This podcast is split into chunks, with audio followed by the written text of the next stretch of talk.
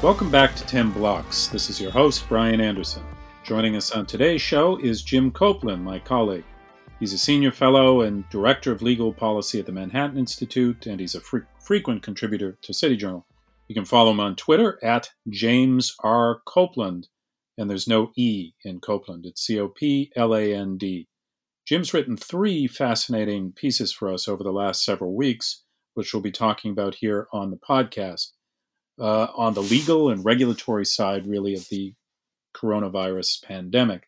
His first piece, uh, which went online in late March and is in our spring issue of the magazine, is called The Real Life Costs of Bad Regulation. You can find this work on the City Journal website, and we'll link to Jim's author page in the description. Jim, thanks very much for, for coming on. Thanks for having me, Brian. Yeah, your first piece details some of the early uh, administrative failings that took place at the FDA and the CDC in fighting the pandemic. Could you talk a bit about some of the specific regulatory hurdles that may have delayed our response in those early days of the crisis or made it less effective?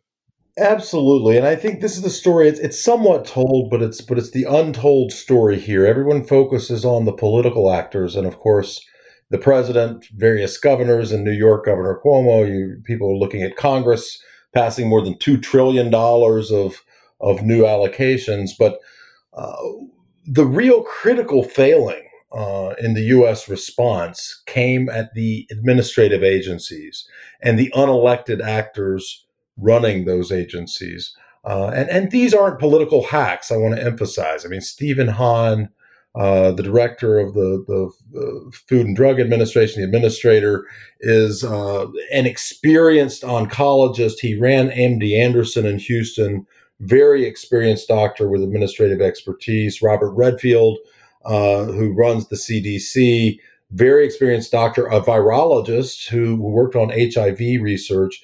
So these these are experts, um, but they made critical mistakes here, uh, and the critical mistakes were uh, a combination of in the moment judgment and sort of bad, obsolete regulatory garbage that got in the way, none of which was really ever authorized by Congress directly, uh, but was delegated to these administrative agencies. And so the critical failure um, was the FDA's decision to have the CDC be the only authorized entity uh, to create a test for the novel coronavirus coming out of of China. Now, the, w, the WHO, working with some folks in Europe, had come up, the World Health Organization, with uh, an alternative test. We went with our own test.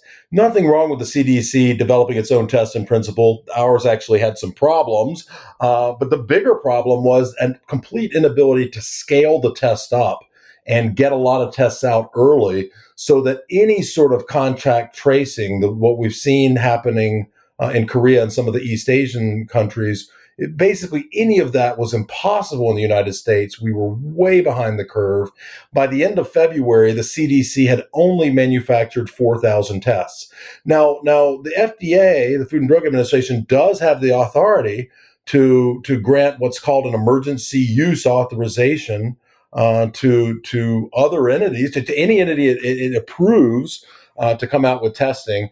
And eventually in March started doing that. And we've seen the private sector companies innovating very aggressively uh, and, and getting more and more testing out, such that the United States is now well ahead of, of many European countries. Uh, not just in the aggregate, but on a per capita basis, and and uh, you know, really, it's not it's not at the front of the pack, but but given our population size, our ability to scale up testing has been quite impressive uh, since the middle of March, but we lost that critical six weeks six week window from the moment in time when the president uh, de- declared an emergency and and Health and Human Services uh, declared an emergency. The FDA decided, well, we're going to do this all in house.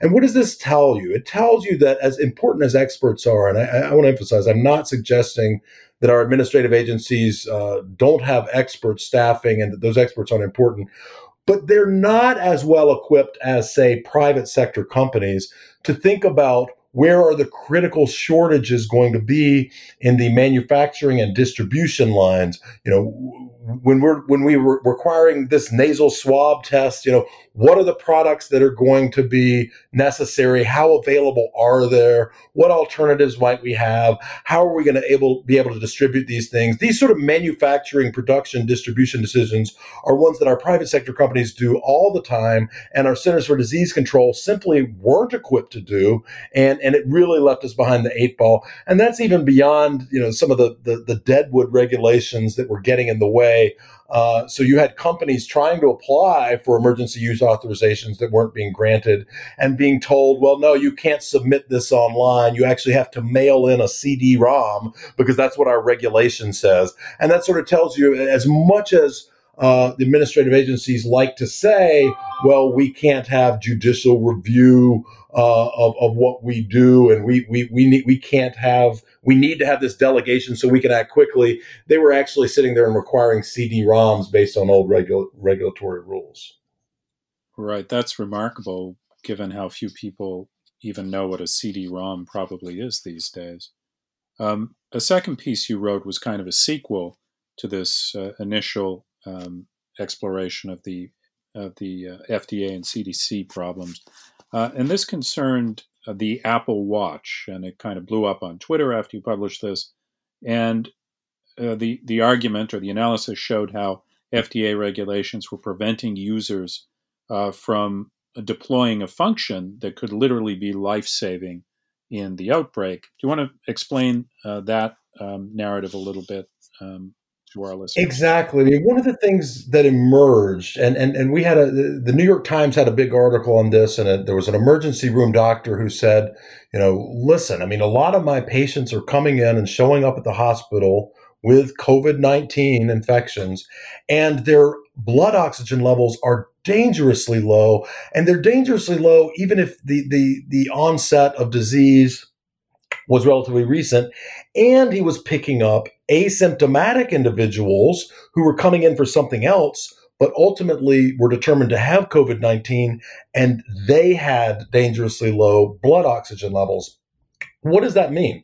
It, it means that uh, you know, sometimes it's hard to tell you actually aren't getting as much oxygen into your bloodstream. You could have an ongoing infection and if you don't pick this up early, like most things in medicine, picking up early is very good. If you don't pick this up early, you could already be so far down the line that your recovery could be very compromised if once you actually get to the hospital. So what he suggested is everyone ought to try to, you know, get a pulse ox what's called a pulse oximeter and and do your own self monitoring of your blood oxygen levels. What turns out this is actually a fairly simple technology and and something that's that's pretty easy to do. The the modern pulse oximeters, you know, the, the, the basic technology was developed in the early 1970s in Japan. And you can in ordinary times at the drugstore or on Amazon pick up these sort of cheap $30 pulse oximeters uh, that you can put on your finger they're using pre 1976 technology, and we'll explain why why it's pre 1976 in a minute. But but they work well. Um, the problem is again, I mean, there's a certain stock of of pulse oximeters that are made, but it's not a huge oversupply to the ordinary demand situation. So once this article comes out, you know, I go on Amazon to try to get one. Oh, well, you can get one in two weeks, maybe, and the price, the prices are kind of going up, but everyone's afraid of a price gouging claim, so you end up with inevitable shortages. Um, in the same way we had shortages in, uh, of, of, things like hand sanitizers, toilet paper, all, all sorts of different reasons. Hand sanitizers actually is another FDA question because the FDA actually regulates alcohol based hand sanitizers and was making it very difficult uh, until they finally waived a bunch of regulations for, uh, say, liquor companies to convert operations to making hand sanitizer. But, but the what's what's amazing when we started looking at this pulse oximeter market is that the Apple Watch. Now, not everyone has an Apple Watch, but it has a 50% market share in the smartwatch uh, market. And when it was first released some five, six years ago, uh, the tech articles writing on it said, well, wait a minute, this is interesting. They actually have technology to read blood alcohol level, uh, your, your blood oxygen levels, excuse me, in your in your blood. But that, that's basically the same technology used in pulse oximeters. You know, that's how you can check your pulse on the Apple Watch. but that is actually a disabled feature. In other words, the, the actual architectures inside the watch, but you can't use it. Um, and that's generally been the case across all of these uh, devices, with, with some exceptions. Samsung's phones actually have a, a reader on the back. And I have an old Samsung phone where you can read your blood oxygen level and pulse through this technology in the back, although they suspended that for their most recent S20 update. And my guess is that's due to legal and regulatory concerns. So, what are those concerns? Well, in 1976, Congress passed what's called the Medical Devices Amendments to the Food, Drug, and Cosmetic Act. This was after the Dalkon Shield was uh, determined to be dangerous uh, in the mid 70s, and Ted Kennedy led this, saying, well, we don't need the FDA only looking at pharmaceuticals, they need to be looking at medical devices. That means that any medical device manufactured using technology post 1976 um, has to go through various administrative clearances through the FDA to get approved. Um, well, you can see instantly why a company like Apple, which wants to stay ahead of the curve, get its product out quickly, and generates enormous sales, isn't going to hold up the release of an Apple Watch to go through an FDA review process. Right. So they've got this technology built into the watch that no one can use. And and my guess is Samsung may have gotten cold feet too. I mean, it's not an American company. They may have had different legal counsel on it. We are starting to see the Fitbit uh, just got some approval this January for some pulse oximetry. It's more of an overnight reading, not an instant reading, but at least something there on the market. Um, you know, the point here isn't that you cannot get a pulse oximeter uh, on the market. It's it's possible to do so. I've subsequently been able to acquire one of the thirty dollar ones, um, and the readings are essentially the same as the ones I get on when I get on my old Samsung phone. But but uh, there's lots of people who already had a product with this technology. They can't get it based on the FDA regulation that's baked into there. And so basically, all we can get on the market uh, are these pulse oximeters that are using pre 1976 technology. Right. That's why they're able to wave in and wave past the review process that the FDA otherwise insists on. It's it's quite remarkable, um, slowing down innovation and uh, um, kind of needless regulatory uh, oversight in this case. Um, your your most recent uh, piece in this series covers one of the most important issues that's going to be facing the country as we now try to reopen local economies and move on from uh, the COVID crisis, uh, and that's lawsuits. Uh, while the economy's you know struggling to reopen, lawsuits are already being filed right against uh, companies, hospitals. Um, I wonder if you could elaborate on this uh, extremely uh, concerning problem and what might be done about it. This is uh, a huge problem that is idiosyncratic to the United States, and and by that I mean I don't mean that there are no lawsuits over product liability and and worker injury and customer injury in in other developed countries, but they're not nearly as as significant a shadow regulatory force or a regulation through litigation force as we see in the United States. So in in the average European country uh, the the total cost of of tort liability or, or injury lawsuits is about one third what you have in the United States, um, and that's because we have uh, a lot of features that are unique to our system uh, compared to all the European countries. We're unique in uh, allowing uh, the winner of a lawsuit, not allowing the winner of a lawsuit to recoup losses uh, from the loser, the so-called loser pay system, so that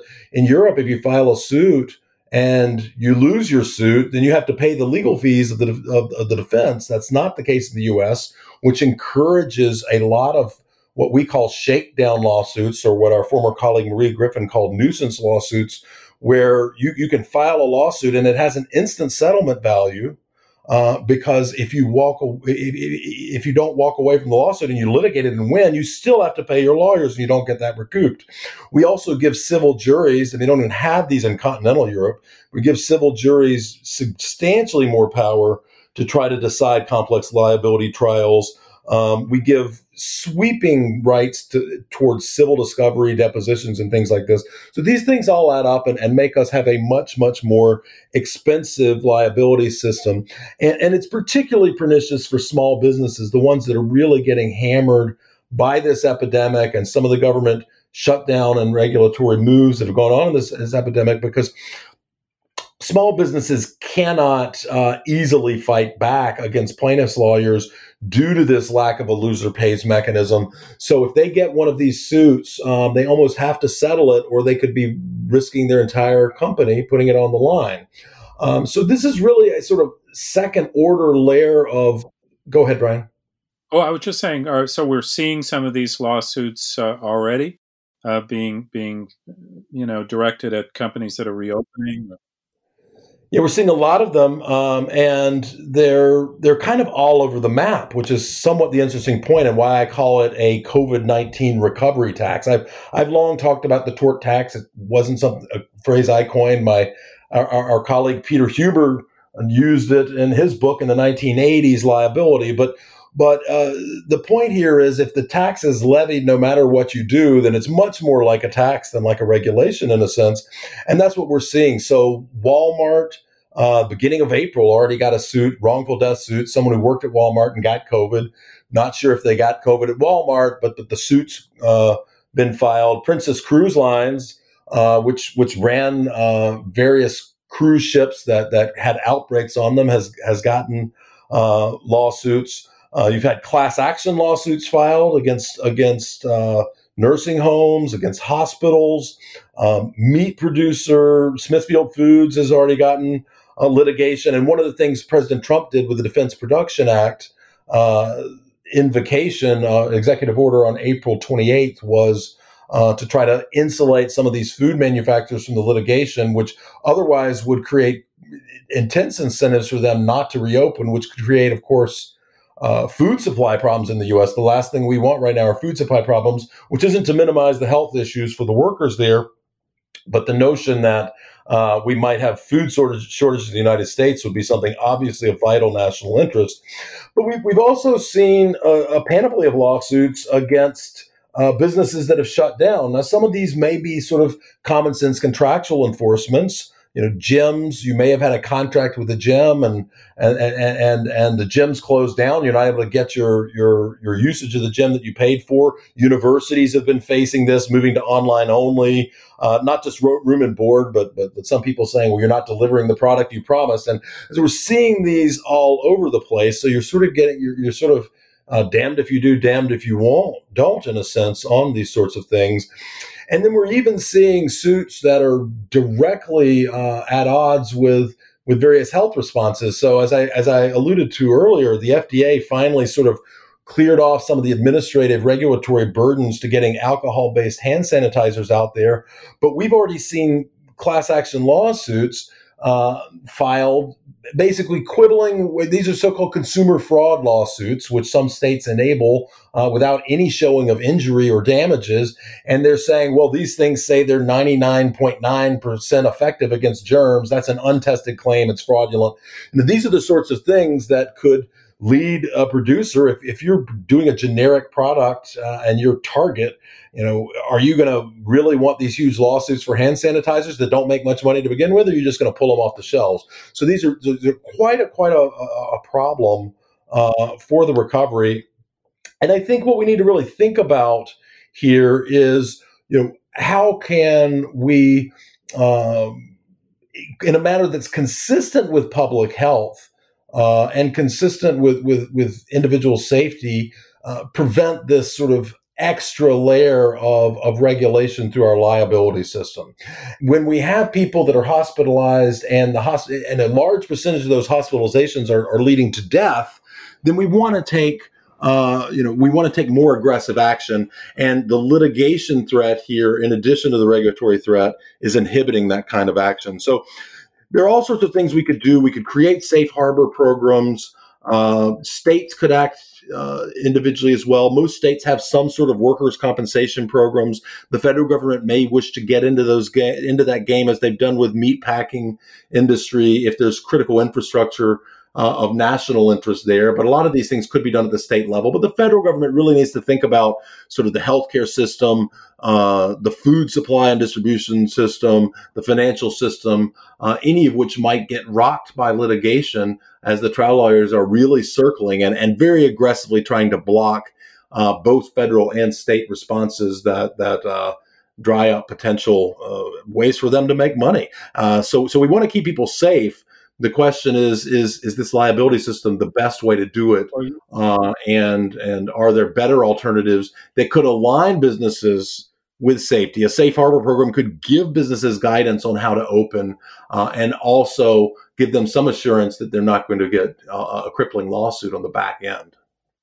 Well you'll be returning um, jim to these themes uh, in a in a summer story for city journal so uh, really couldn't be more important in the in the current crisis. Time for for one more uh, question. Uh, you you uh, have a book uh, coming out in the not too distant future that uh, explores some of these themes about administrative agencies, and it it comes with the title "The Unelected." Do you want to talk a little bit about that and just give a preview, and we'll we'll for sure have you back on to talk about the book at greater length when it's out. Absolutely, Brian, and it really intersects with these themes. You know, we've been talking about here today.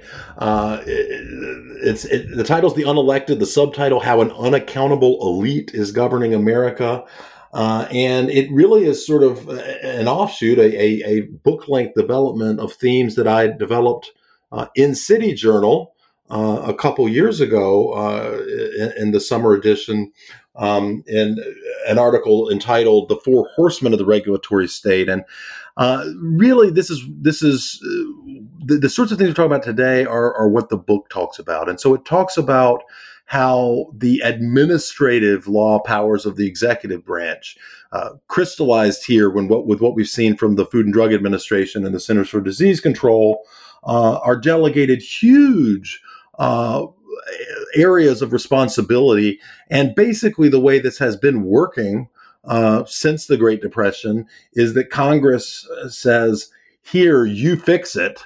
Um, and the agencies then write all the rules and regulations that can get people into trouble and can govern our lives. And Congress never, it never goes back to Congress for approval or anything of the sort. So then you sort of have this this follow-on layer, not just administration but enforcement, the prosecutorial power as well as the, well as the civil enforcement power, where uh, without even going through the formal rulemaking process, which is the norm that we see here, you get rulemaking, uh, but you can at least challenge some of those regulations in court. Uh, instead, you get these administrative guidances. You get the threat of prosecution, leading to what are called deferred prosecution agreements, where companies instead of getting prosecuted by a company that could a, a big business getting uh, an indictment uh, could sink the business. Uh, a, a, business getting an indictment often would be declared ineligible for reimbursement through Medicare or lose various financial licenses that are essential to its business or be unable to contract with the government if it's a military contractor. So these businesses really uh, have to do what the executive branch says, and these things are not reviewable by the courts. Then you sort of get these private level actors. This is the regulation through litigation, uh, where you get the private attorneys, uh, often state, but also federal uh, laws being enforced and nobody's voting on on on these folks at all. Now, some some states may elect their judges, and the judges may have some power here, and some legislatures may be able to come in here and change the system some. Although we've also seen cases where state supreme courts nullified legislative tort reform actions time and again uh, that prevented actual legislative change here. Uh, but this is this sort of extra level of regulation that, that is unique to the U.S., triple the cost of Europe uh, that we have to worry about. And then finally, you get these sort of actors who are while they are elected, they're not elected by in a national elective sense. State and local actors, what who I call the new anti-federalists, and that's when you get mayors and local districts attorney and uh, state attorneys general coming in there and uh, through either lawsuits or enforcement actions dictating national policy. Attorneys general in the past, like Eliot Spitzer or Eric Schneiderman uh, as state attorney general, nobody else in the country voted for those folks. So if they're able to actually change national commerce through their enforcement actions that are supposed to be at the local or the state level, uh, it creates a, another layer of, of what I call anti-federalism. Uh, that means that you know one state can dictate to the other 49 uh, what what things look like in that state. So these are the themes I'm going to talk about in my book. Uh, you know, it's easy to identify some of these problems. I go I go through a lot of the history, um, and you know, try to chart a course to, to to make this better. Although you know, it's it's a heavy lift because this thing's been going on for a long time and evolving over over the decades. This is going to be a very very important book, Jim, and uh, um, we'll be sure to have you back on the podcast to discuss it. Do you do you have a, a release date for it? It's supposed to be available on uh, September the 8th. So uh, early in the fall, if, if people are going back to school or, or however that's going to be happening, uh, pick up this book. It's great. All right. Well, thanks very much, uh, Jim. Don't forget to check out uh, James Copland's work for City Journal. You can find them on our these pieces uh, that we've been talking about today on our website. We'll, we'll link to his author page in the description. He's on Twitter at James R. Copland, and that is again without an E. You can follow City Journal on Twitter at City Journal and on Instagram at City Journal underscore MI. And always, if you've enjoyed what you've heard on the podcast, please give us a rating on iTunes. Thanks for listening, and thanks again, Jim, for joining us. Thanks for having me, Brian. Thanks for joining us for the weekly 10 Blocks podcast featuring urban policy and cultural commentary with City Journal editors, contributors, and special guests.